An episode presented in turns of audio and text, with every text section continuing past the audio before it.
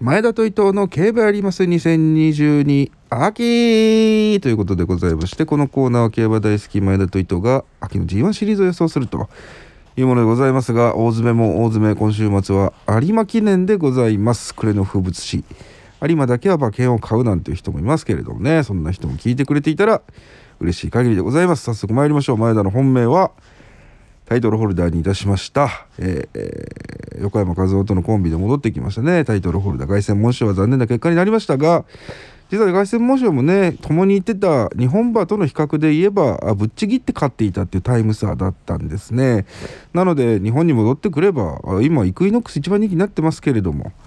えー、暮れの中山 2500m タフなコースはタイトルホルダーぴったりなのかなと思います。相手、えー、2頭に絞りましたボルドグフーシュとベラーズールです、えー、ボルドグフシュはでいい枠引きましたね。で菊花賞がスタミナ勝負なので、まあ、ほぼ勝ち馬と差のない競馬してましたから。であとは枠がとてもいい。でヴェラアズールジャパンカップ勝ち馬いい。またこちらもいい枠引きました。この2頭に生まれんワイドを流したいと思います。イクイノックスに関してはね、えー、秋天でのキレが示す通りに東京とか直線長いコースがいいのかなと思います。ぐるぐる中山 2500m で回ってきて最後短い直線ではイクイノックス届かないのかなというところにかけたいと思います。以上です。それでは伊藤さんお願いいたします。伊藤です。えー、有馬記念当てたいですね。当てて終わりたい。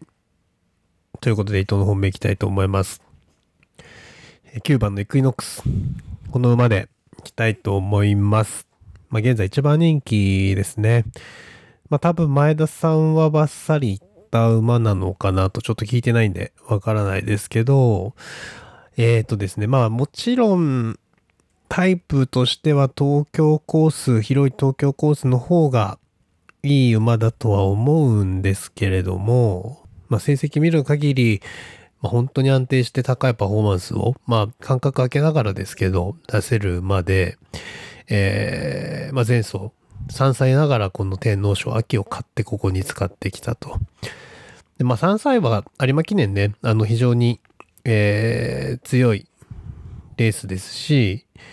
えー、この中山コースもですね、えー、イクイノックス自身も、まあ、皐月賞を構想して、2着に構想していますし、えー、お父さんのね、北サンブラックは、なんといってもこの有馬記念、えー、1着、2着、3着と、えー、一度もですね、奔走してない、えー、馬ですので、まあ、その点からもですね、エクイノックス、